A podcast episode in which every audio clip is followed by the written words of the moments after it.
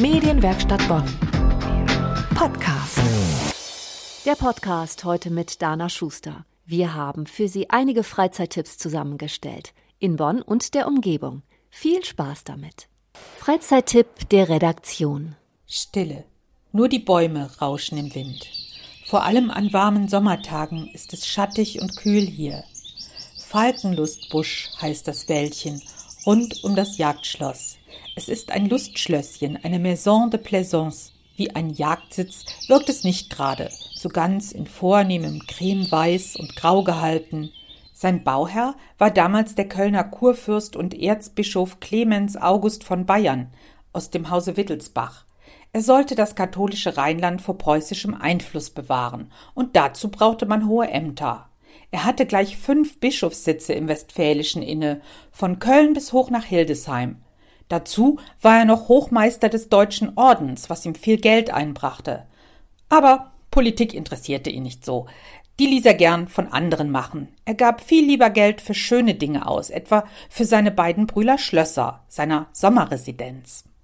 Ich sitze auf einer Bank im Park und mache die Augen zu und stelle mir vor, ich wäre 300 Jahre früher hier, auf einer Jagdgesellschaft von Clemens August. Alles dreht sich auf Falkenlust um sein größtes Hobby, die Falkenjagd zu Pferde.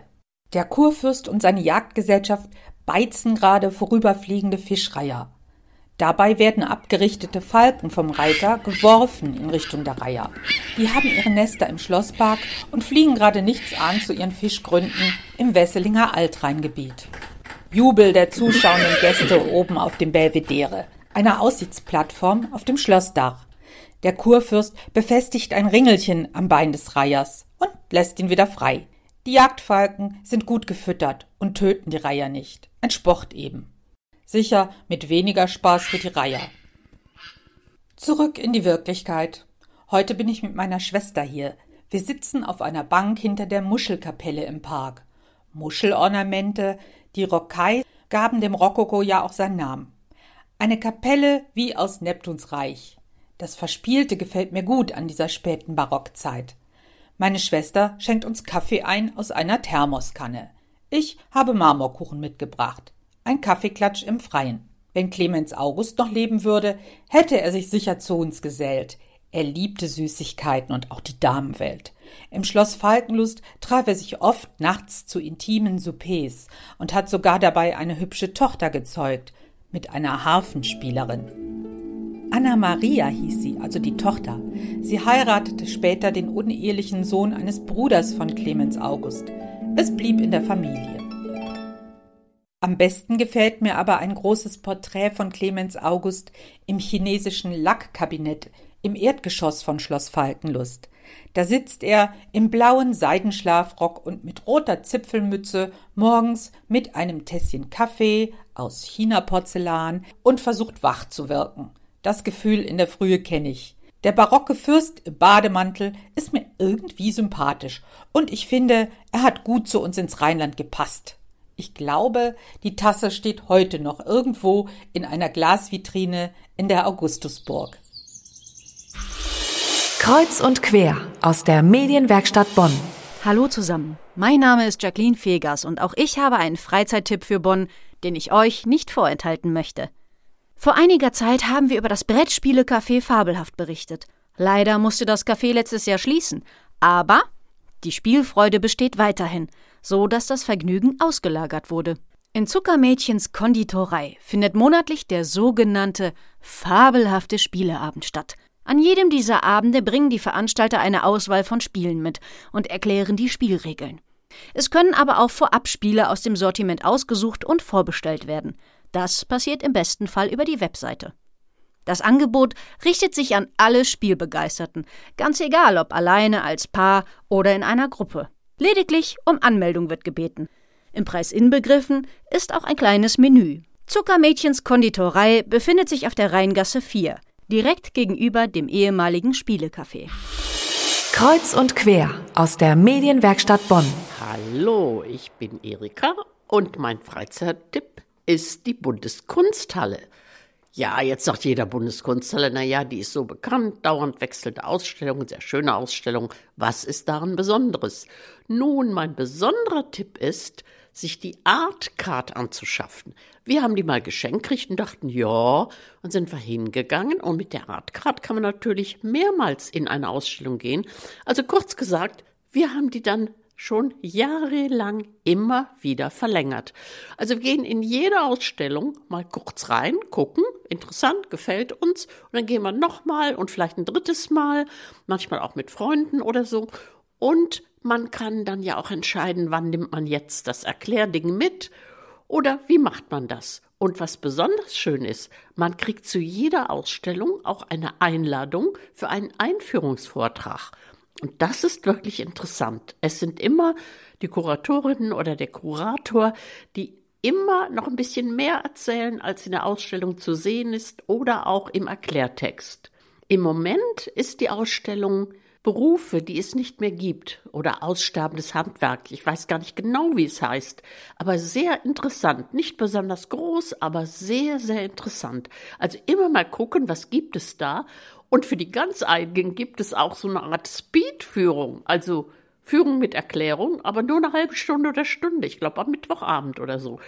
Also, es lohnt sich, sich zu informieren und tatsächlich die Bundeskunsthalle mal so in seinen Horizont zu nehmen, wenn es darum geht, irgendwo hinzugehen, eine interessante Ausstellung zu sehen. Kreuz und quer aus der Medienwerkstatt Bonn. Meine zwei ganz persönlichen Geheimtipps für Bonn von mir, von Nadine Zeitler. Meine aktuellen Lieblingsplätze, und zwar das EP, die französische Bäckerei und Patisserie in der Gerd von Aare Straße 2 im Herzen der Stadt am Bonner Münster.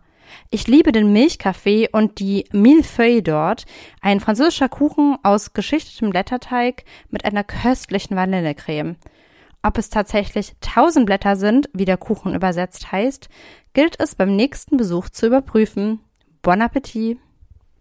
Gleich gegenüber von der Patisserie Pi wartet ein anderer besonderer Ort mitten im Herzen von Bonn, der Kreuzgang des Bonner Münsters. Ein Ort der Stille, der zum Verweilen einlädt, zum Krafttanken und Träumen. Ein Ort mit einem ganz besonderen Zauber, traumhaften Lichtspielen an sonnigen Tagen und wunderschönen Blumen. Wenn Sie Ruhe und Seelenfreuden in der Hektik der Stadt und des Alltags suchen, besuchen Sie diesen besonderen Ort, den Kreuzgang des Bonner Münsters. Kreuz und quer aus der Medienwerkstatt Bonn. Und natürlich habe auch ich mir etwas überlegt, was ich Ihnen gerne mitgeben würde. Jetzt beginnt schon wieder die Zeit der Wildkräuter und das ist so ein bisschen ein Hobby von mir. Ich bin jemand, der sehr gerne in die Natur geht und dann auch selbst sammelt, was ich erkennen kann und das wäre jetzt auch ein ganz wichtiger Punkt. Wenn Sie Wildkräuter sammeln gehen, sammeln Sie nur das, was Sie wirklich auch ganz sicher bestimmen können was man auch mit bedenken sollte, nicht so nah an befahrenen Straßen zu sammeln. Natürlich wäre es das Allerbeste. Man macht einen kleinen Ausflug in den Wald, ein bisschen raus aus der Stadt oder auch in Parks. Da lohnt es sich, sich einmal ein bisschen umzuhören. Und da gibt es jetzt ab März so einiges. Da würde mir jetzt zum Beispiel der Brühlder Schlosspark einfallen. Da gibt es ganze Felder von Bärlauch. Damit kann man ganz wunderbar seine Speisen verfeinern. Wenn Sie genaueres wissen wollen über einzelne Kräuter, da findet man ja inzwischen in jeder Buchhandlung auch sehr gute Bestimmungsbücher. Ein weiteres Kraut, was Sie auch mitten in der Stadt sammeln können, das ist auf jeden Fall die Brennnessel. Da sollte man auch gar keine Angst davor haben, sich damit einmal ein bisschen zu beschäftigen. Die Pflanze brennt zwar erstmal auf der Haut, aber wenn man das vorsichtig sammelt, ist das gar kein Problem. Und wenn man sie dann zubereitet, dann geht das Brennen auf jeden Fall weg. Wenn man sie erhitzt, sowieso. Ansonsten ist es auch möglich, das Ganze mit einem Nudelholz platt zu walzen, sodass dann diese Brennhaare auch zerstört werden und man das sogar roh essen kann. Da gibt es jetzt zum Frühlingsbeginn auch schöne Möglichkeiten, einen grünen Smoothie herzustellen und da kann man dann zum Beispiel auch die Brennnesselblätter drin verwenden. Ja, das wäre jetzt mein ganz persönlicher Tipp zum baldigen Frühlingsbeginn. Auch in Bonn kann man Kräuter sammeln. Das war der Podcast heute mit Dana Schuster.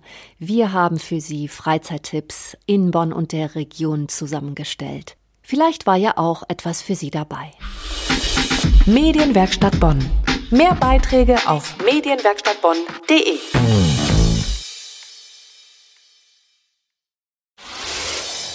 Hi, ich bin Kira aus der Medienwerkstatt Bonn. Wenn du selbst mit dem Gedanken spielst, in die Medienwelt einzusteigen, dann hör doch gerne mal in unseren Podcast Dein Weg in die Medien rein. Einmal im Monat spreche ich mit echten Medienprofis darüber, wie sie es in ihrem Beruf geschafft haben und welche Tipps sie dir geben würden, wenn du selber durchstarten willst.